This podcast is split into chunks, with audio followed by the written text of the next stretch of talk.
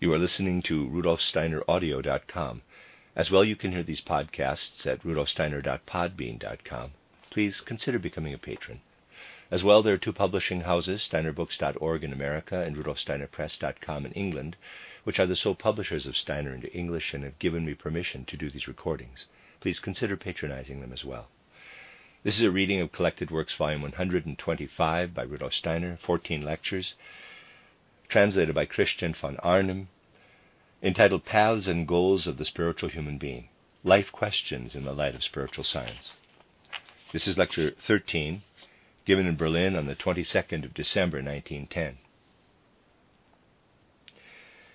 If we go out into the streets of our large cities at this time, we find these streets filled with the things which our contemporaries want to buy for themselves to celebrate the festival which is coming up, to celebrate one of the major festivals which humanity can celebrate in the course of a year, the festival commemorating one of the mightiest impulses in the development of humanity.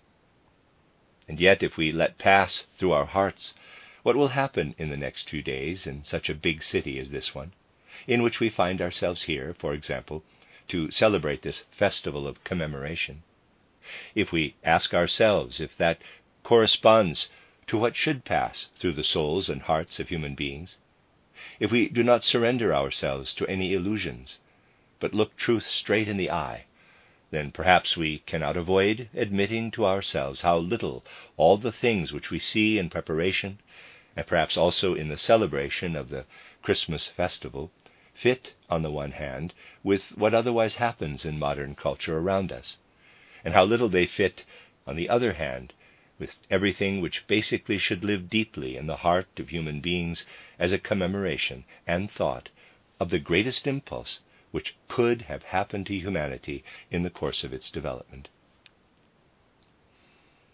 It is, perhaps, not to say too much if we express the opinion that not all the things have such an harmonious effect on our eye, EYE, any longer, which want to be imbued by the Christmas mood, which want to receive this Christmas mood from the things which we can see in our surroundings today. The effect is not so harmonious.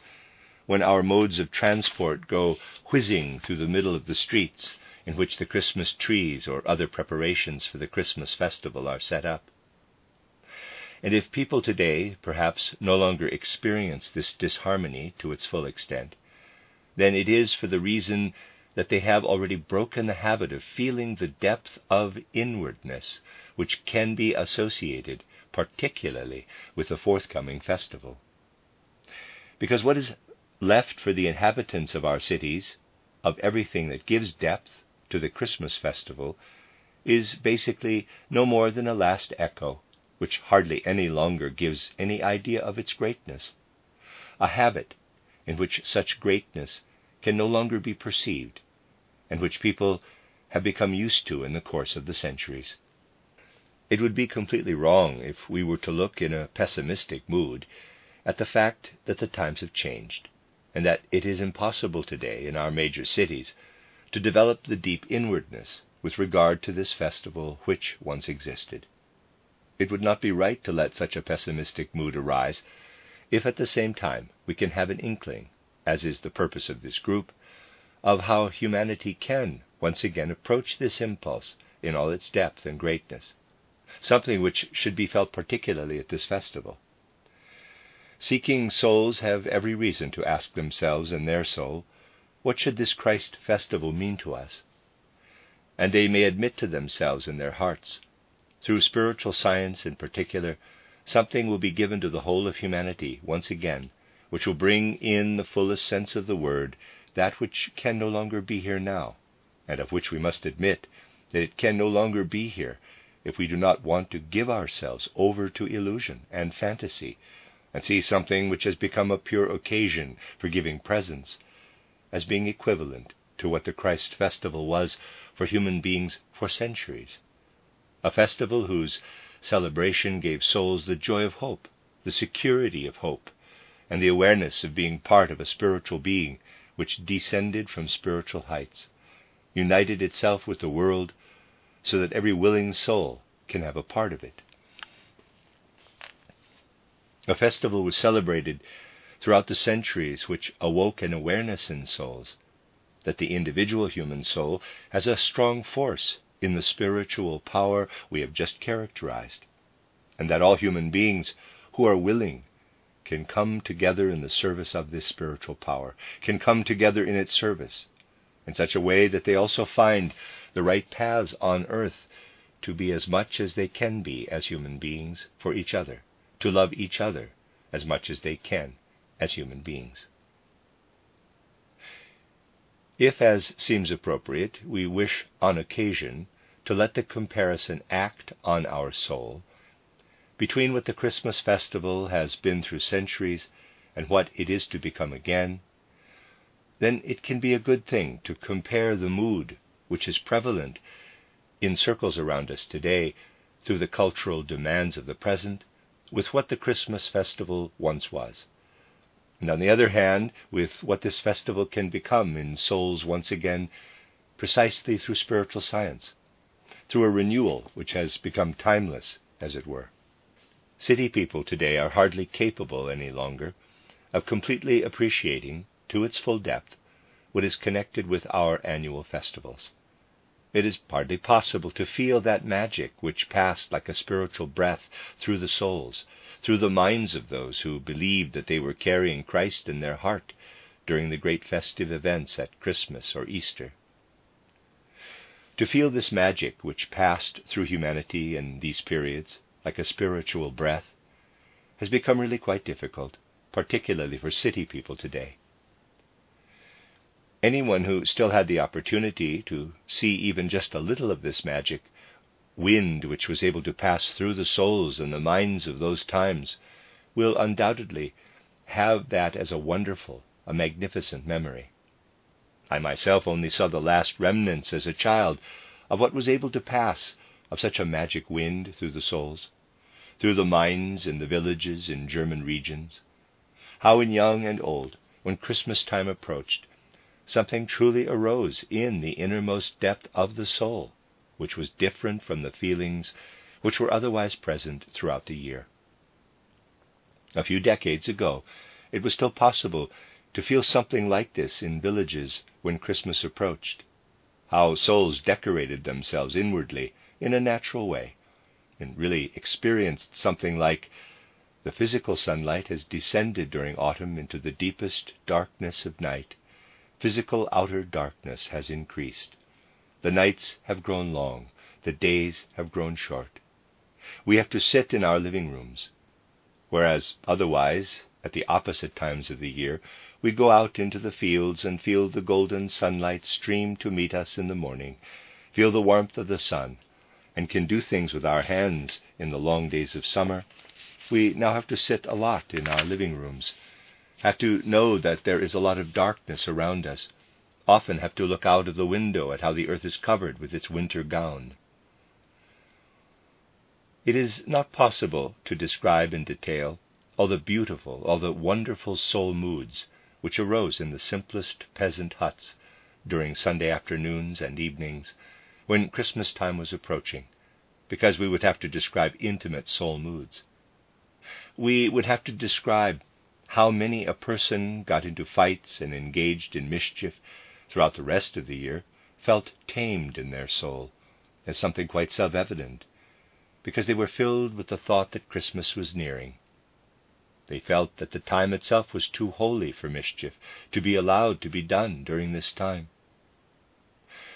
That is only a small look at something which existed extensively hundreds of years ago, and which could still be seen decades ago as a last remnant in the villages. Once the family celebration of Christmas had withdrawn into the houses, it was possible to see how in the houses there would be an imitation of the little manger in the stable in Bethlehem, and how the children were excited about everything associated with that when they saw Joseph and Mary, the shepherds in front, the angels above, sometimes imitated in quite a primitive way. Such an imitation of the manger could be found in almost every house in certain villages. What withdrew into the houses was more or less the last echo of something else, which we will still touch on.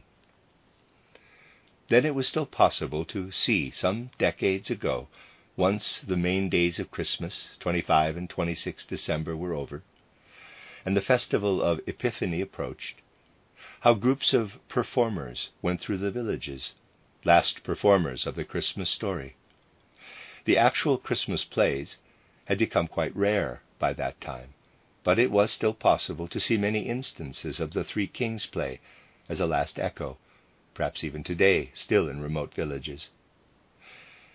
There were the holy three kings, dressed strangely in various ways, with paper crowns and a star on their head, who went through the village and in primitive voices, rarely without humor, but holy and humorous at the same time, awoke everything that the soul was meant to feel following on from what the Bible said about the great Christ impulse in human development.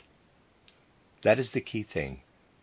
That it was this mood which was poured into hearts specifically at Christmas time and in the days and weeks around it, in which they were able to take in everything which was put before their soul in a simple and direct way, and in which the whole village participated.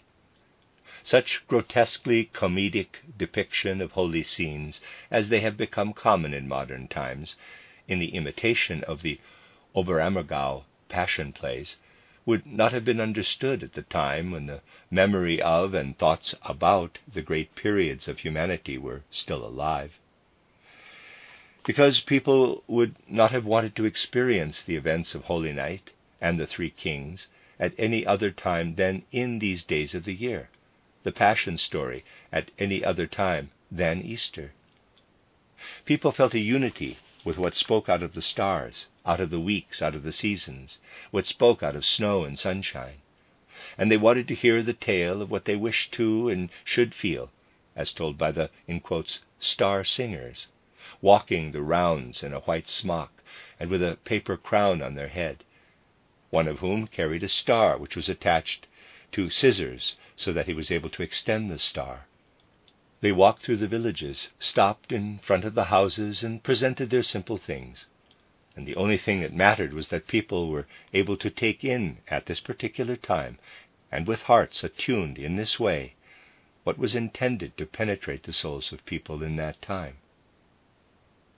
The things which I sometimes heard in the villages remain a beautiful memory for me. The way such simple rhymes were spoken by the star singers as they wandered through the villages such as the following, for example quote the Oberschützen Star Singers. In God's name now our tale begins. From Orient came the holy kings. They ride with speed on distant ways, four hundred miles in thirteen days. They ride by Herod's palace walls, as Herod from his window calls, Whither go ye? Relax your speed. To Bethlehem our journey does lead. Ye holy three kings, be guests of mine. I will draw plenty of beer and wine. I will serve venison roast and fish. To know of the newborn king is my wish. In truth, we cannot tell just where. We have to follow the star we bear. Over the house the star will shine bright. Over the mountains the holy men ride. There found they Jesus Christ our Lord, who is the Saviour of all the world. Why is the hindmost oh so black? He is the king from Ethiopia.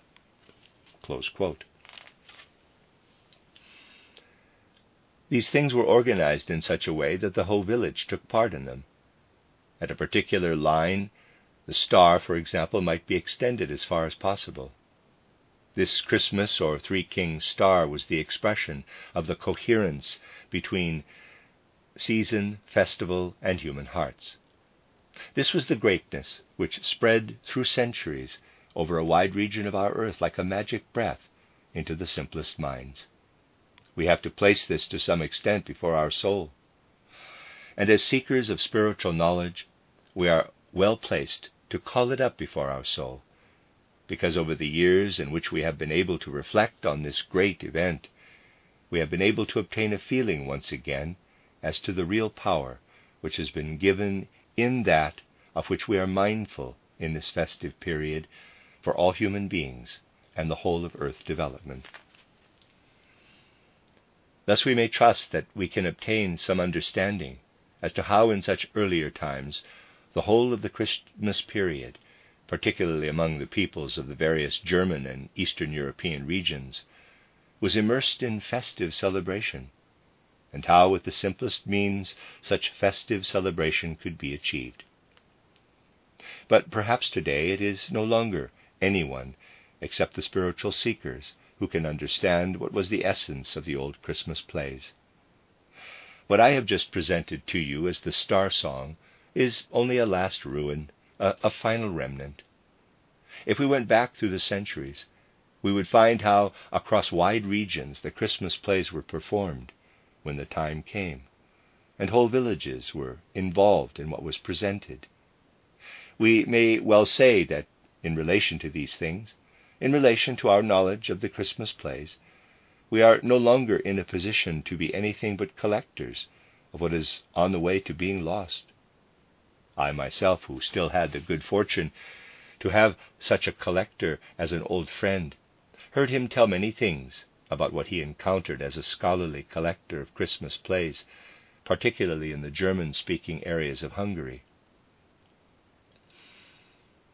In those German language islands of Hungary in which the German mother tongue the German vernacular had been preserved prior to the period of Magyarization in the 1850s and 1860s, quite a lot still happened in terms of Christmas plays and Christmas customs, which had long sunk into oblivion in the made regions in the German motherland. The individual colonists, who had emigrated to the Slavic areas in the course of the preceding centuries, retained their old Christmas plays and renewed them when they found the right people, who were always taken from among the villagers to perform the Christmas plays. I can well remember, and you will perhaps grant me that I can judge this, the enthusiasm with which old Schröer spoke about such Christmas plays, when he told how he had been present when the people had celebrated their Christmas plays during this festive period.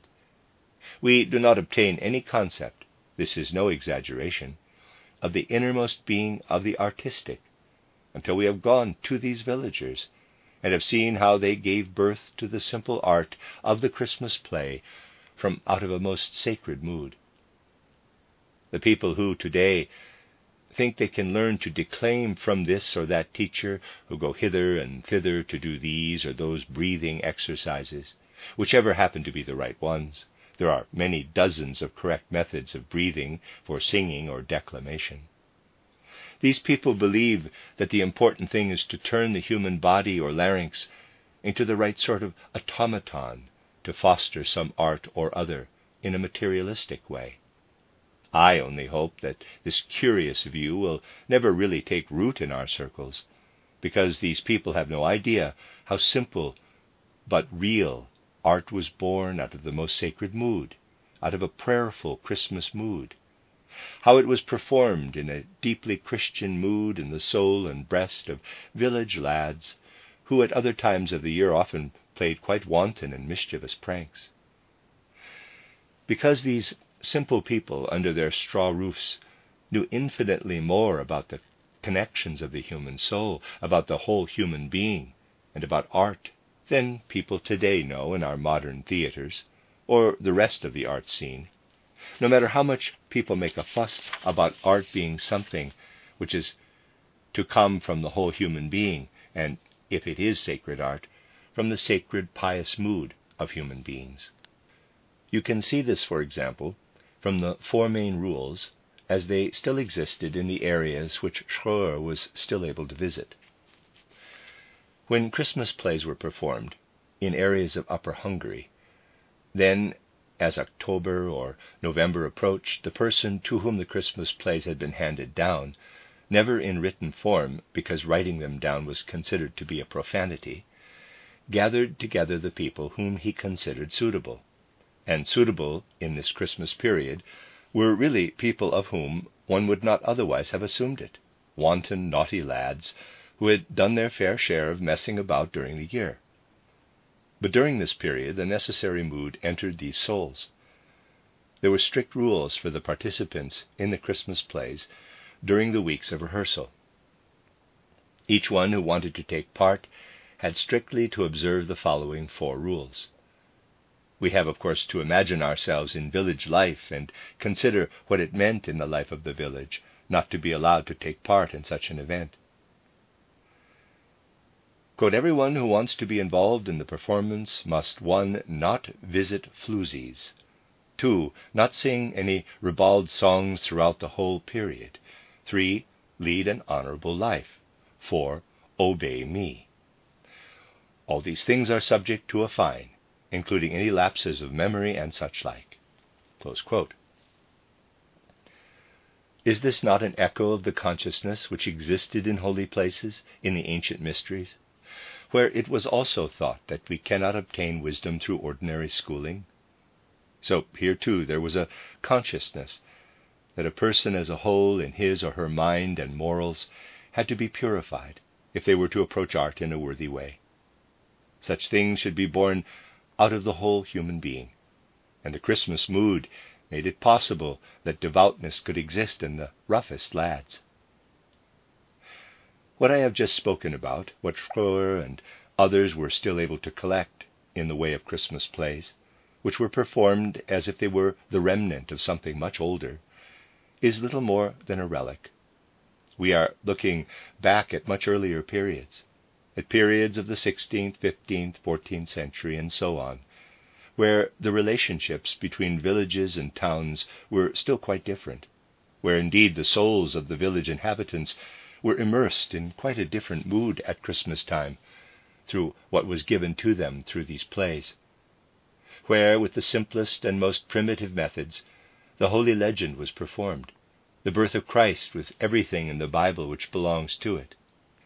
And just as Christmas Day, 25 December, is preceded in the calendar by the feast day of Adam and Eve, so normally the play, which was thought of as the actual Christmas play, was preceded by the so called Paradise play, the play about Adam and Eve in paradise, and how they fell victim to the devil, the serpent.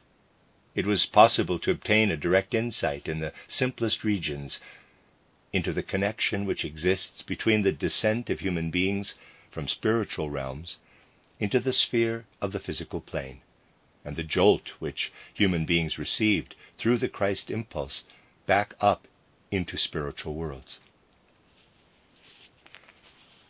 When human beings read the epistles of Paul, they obtain a sense of the grandiose nature of the Pauline view about the human being who descended in Adam from the spiritual world into the sensory one, and about the, in quotes, new Adam, Christ, in whom the human being ascends again from the sensory world into the spiritual one. When human beings experience and feel this in Paul in a grandiose way, the simplest people, down as far as the children could sense this in the depths of their heart, in the depths of their soul, in an inward, loving, and mindful way, when at that time the Paradise play about Adam and Eve, uh, about the fall of human beings, and the Christmas play about the revelation of Christ were performed for them, one after the other. And the mighty caesura, which came about in human development through the Christ event, was felt at a very profound level. A reverse of the path of development, that was how the Christ event was experienced. The path from Adam to Christ was like the path from heaven to earth, as it were. The path of Christ to the end of the earth period is a path from the earth to heaven. That was experienced in the most inward way when the two plays, which have been characterized here a little, were performed in a primitive way to thousands and thousands of people. Because the complete renewal through the Christ impulse of what is the human spirit was experienced. We might perhaps also still feel something like an echo of what was experienced with regard to the reversal of the whole progress of humanity in the words which come from very ancient times, from the first Christian centuries, and which were very often spoken as late as the 8th, ninth, 10th centuries, in regions in which Christianity had spread specifically within Europe. Something immense was felt in words such as the following. And there is a passage in Latin which I don't feel qualified to read, but it will then be translated into English, so I'm skipping that. When these words were spoken, people felt the path of human beings from heaven to earth through the fall, and the ascent of human beings from the earth to heaven through Christ. And this was felt in the two female figures, in Eva, and in the name which was attached to the mother of Jesus, with which she was greeted, as it were, Ave. Ave is the reverse of the name Eva, and when we read Ave backward, we get Eva. That was experienced in its full meaning. Hence these words, which also show what was experienced within the most elemental phenomena of nature, and at the same time the human aspect, which was experienced in the legend. Quote, Ave, star of the ocean, divine young mother, and eternal virgin, happy portal of heaven that you are, accepting the Ave as a gift from Gabriel, you became our foundation of peace, in that you reversed the name Eva. The greatest mysteries, the greatest secrets of human development were experienced in such simple words. And in the reversal of the name Eva to Ave, each person experienced, in an inward way, what can then be taken in a grandiose way from the epistles of Paul, when we read the passages about Adam, the old Adam, and about Christ, the new Adam. This mood was then present when, in the days of the Christmas festival, the Paradise play, which presented the fall, and the Christmas play, which represents the hope which can come to every human soul in the future, if it incorporates the power which lies in the Christ impulse, were primitively performed one after the other. But such a feeling also requires an attitude of mind in which we have to be clear that it can no longer exist in that way today. Times have changed the impossibility of looking into the spiritual worlds as it is given today for the most primitive and the most intelligent populations, such a fundamental materialistic element in the human mind did not exist at that time. An assumption of the existence of the spiritual world was self evident, and a certain understanding of the spiritual world and its differences to the sensory world was equally self evident. People today have little understanding of the way that the Spirit could be felt up into the 15th, 16th century. Now, basically, there was an awareness of spirituality everywhere.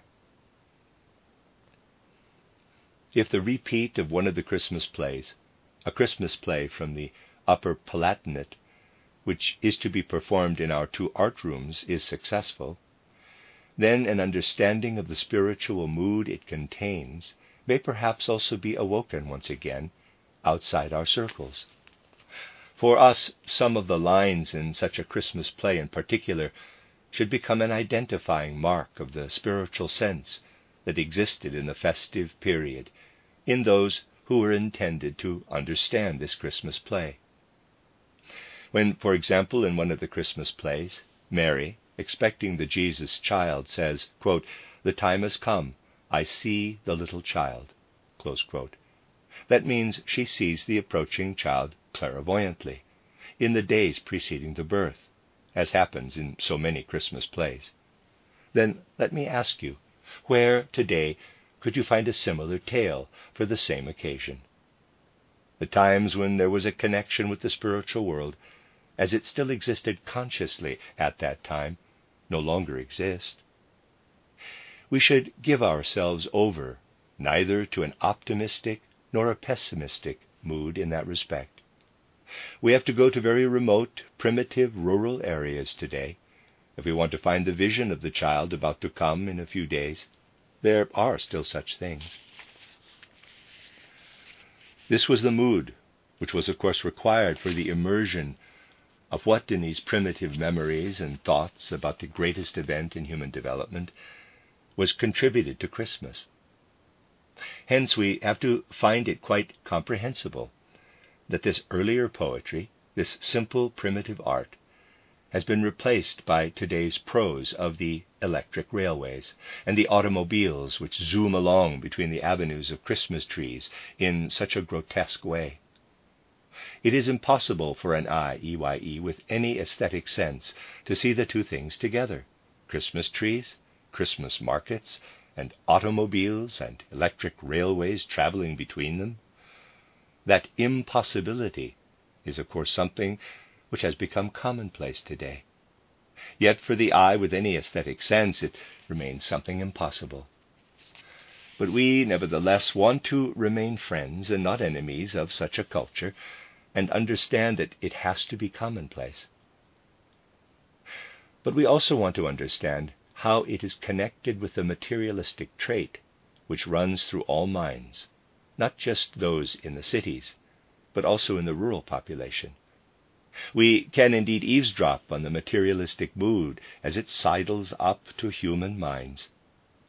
Go to the 14th, 13th century, and you will find that people are fully aware that they mean something spiritual when they talk about the tree of knowledge in paradise for example. They know correctly what is being shown to them in the paradise play, know to make the correct spiritual connection for what is represented as the tree of knowledge or the tree of life. Because superstition was by no means as widespread in those times than it subsequently became in the 15th, 16th, 17th century. In contrast, we find in the 15th century, for example, near Bamberg, this can be verified historically, that people went out into the apple orchards at Christmas because they were expecting a particular chosen tree to physically and materially blossom at Christmas. The whole life of the mind of people had grown materialistic in the period which started in the 13th and 14th century, continued through the 16th, 17th century, and existed not just in the towns, but also in the souls of those who were simple villagers. A lot of what was the old poetry still crept into the houses with their Christmas tree, but what wafted through the villages as the holiest mood, like a mystery, has turned to purely outward poetry, to the poetry of the Christmas tree, which is still beautiful, but nevertheless an echo of something great. Why is that so? Because humanity had to pass through a development in the course of time. Because what was inward, great, and important in one time cannot remain in the same form for all time. Because anyone who wanted to drag into another time what is great in one time would be an enemy of the development of humanity. Each time has its particular tasks. And in each time we have to understand how to give life to what is meant to penetrate into the souls and hearts of human beings. Our time can quite certainly only immerse itself in that true Christmas mood, which we could I- intimate in our description like an historical memory, like a piece of the past. But if we, nevertheless, include the symbol of the Christmas tree in our festive gatherings, we do it precisely for the reason that we combine with anthroposophical spiritual science itself the thought of a new Christmas mood in humanity, a humanity which has advanced. It is the task of spiritual science to lower the secrets of Christ in such a way into the hearts and souls of human beings as is appropriate for our time despite the fact that our modern modes of transport zoom past us when we step out of the door, or maybe even fly away with us into the skies. Soon these things will create the most mundane, most dreadful prose for humanity. Human beings today must, nevertheless, have the opportunity to rediscover the divine spiritual all the more strongly and significantly in a deepening of their soul the divine spiritual which appeared in such a simple way to the primitive minds of past centuries when they saw the Holy Child in the manger at Christmas time. We need other means today to awaken this mood in the soul. We may well wish to immerse ourselves in what previous ages possessed to find their way to the Christ event. But we must also be independent of those times. The way that people in previous times felt their way into the secrets of nature was only possible in a primitive time. We need other tools today. I want to give just one more idea of how people felt their way into nature when Christmas was approaching, felt their way into nature in a quite primitive way, and yet spoke earthily in their mind out of an experience of the elements of nature. If I may tell you about another star song, you will perhaps feel properly only in a single place how the elements of nature spoke out of the soul. The rest is pretty primitive. But if you listen with greater care, you will get a feeling of that natural mood from more of it. For when the person whose task it was to gather together the actors for the Christmas play or the Three Kings play went with them, and when they made their appearance in various places, then they first of all greeted those who had come together, because the abstract mood which exists today between actors and audience did not exist previously. People belonged together and everything was immersed in a common setting. Hence the actors made their appearance by welcoming those who were there and also those who were not there in a primitive way. They created a real Christmas mood. Quote, the star singer speaks. Beloved singers mine, let's gather as a clan, like fritters in a frying pan. Beloved singers mine, take up your place. We want to pass our while with singing in this space. Beloved singers mine, so strong and smart, with greetings do we want to start. Let us greet God Father on his highest throne, and let us greet also his only Son. Let us greet the Holy Spirit by name, and then greet all three together again. Joseph and Mary enter the stage. Let us greet Joseph and Mary mild, as, and we also greet the little child. Let us greet the ox and also the ass, which stand near the crib with straw and grass.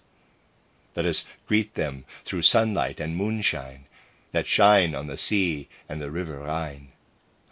Let us greet them through foliage and grassy blade, through the holy rain that has wet us all made.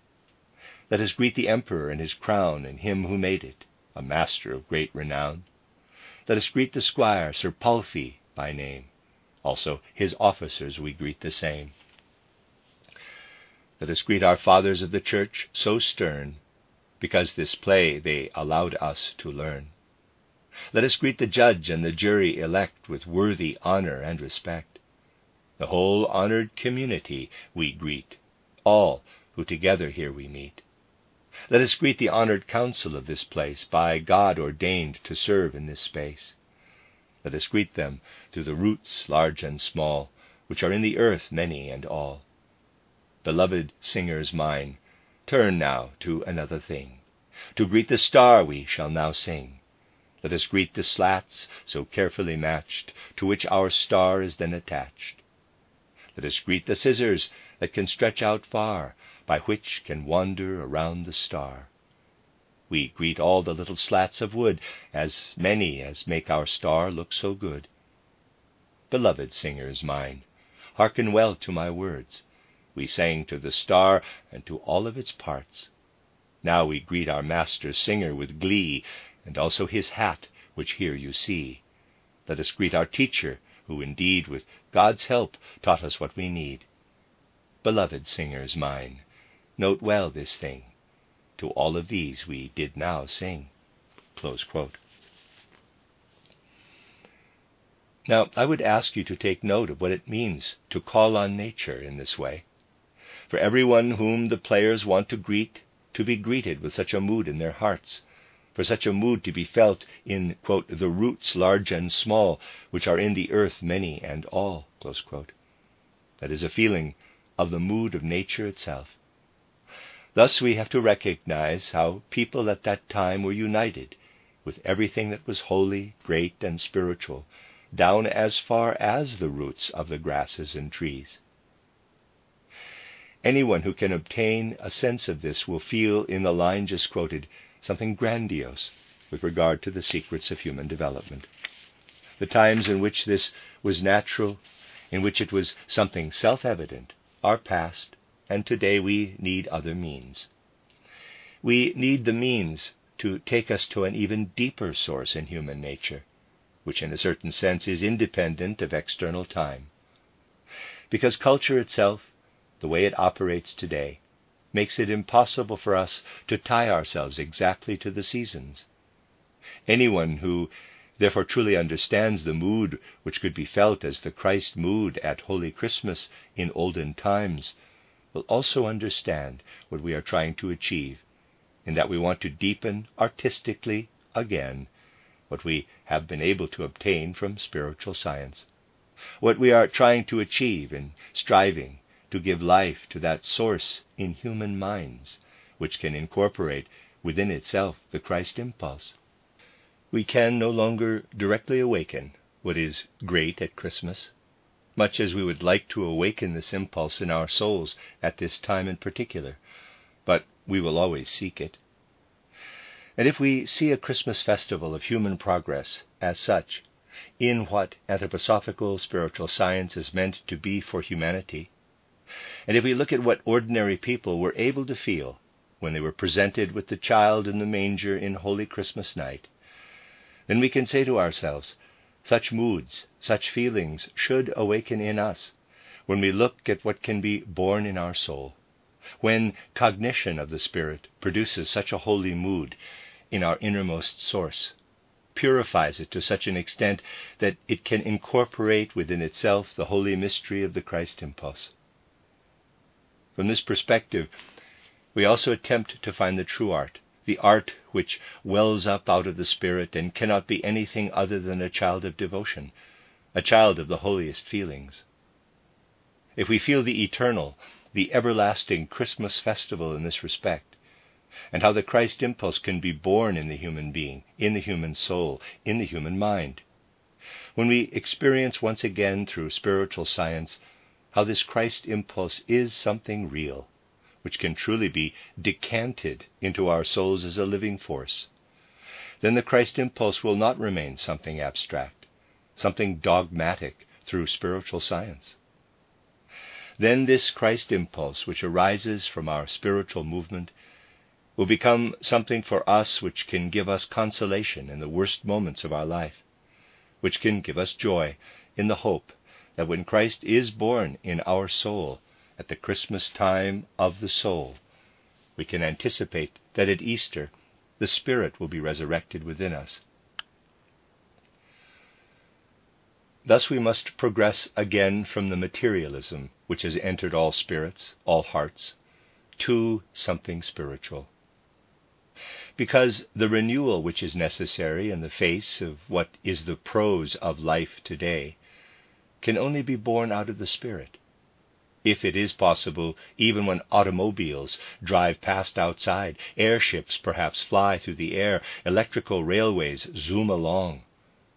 If it is possible in such rooms as these here to let something spread of the holy mood, which can only be understood through what we obtain in the course of the whole of the year as spiritual knowledge, bringing Christ closer to us, and which in earlier times lived in a much more childlike mood, then there is hope that in a certain respect these meeting rooms will become mangers, in quotes, which we can look at in a similar way to the way that the children and adults looked at the child, at the shepherds in front, and at, quote, the ox and also the ass, which stand near the crib with straw and grass, when the manger was set up in the home, or before that, in the church.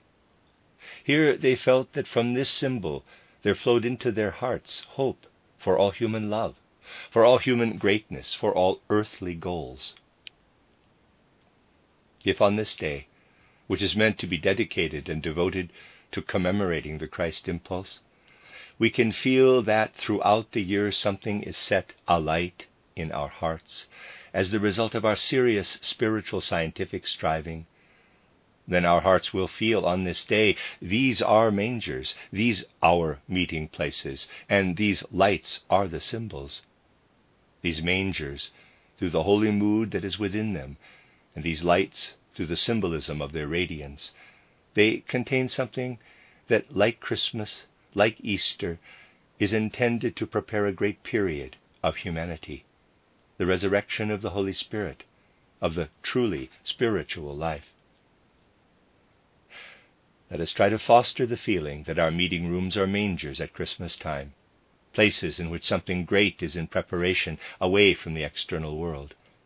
Let us learn to feel that if we study busily throughout the year, our insights, the wisdom we have obtained, can be concentrated on such a Christmas Eve into burning feelings, feelings which begin to glow like fire out of the combustible material which we have obtained throughout the year through the study of great teachings.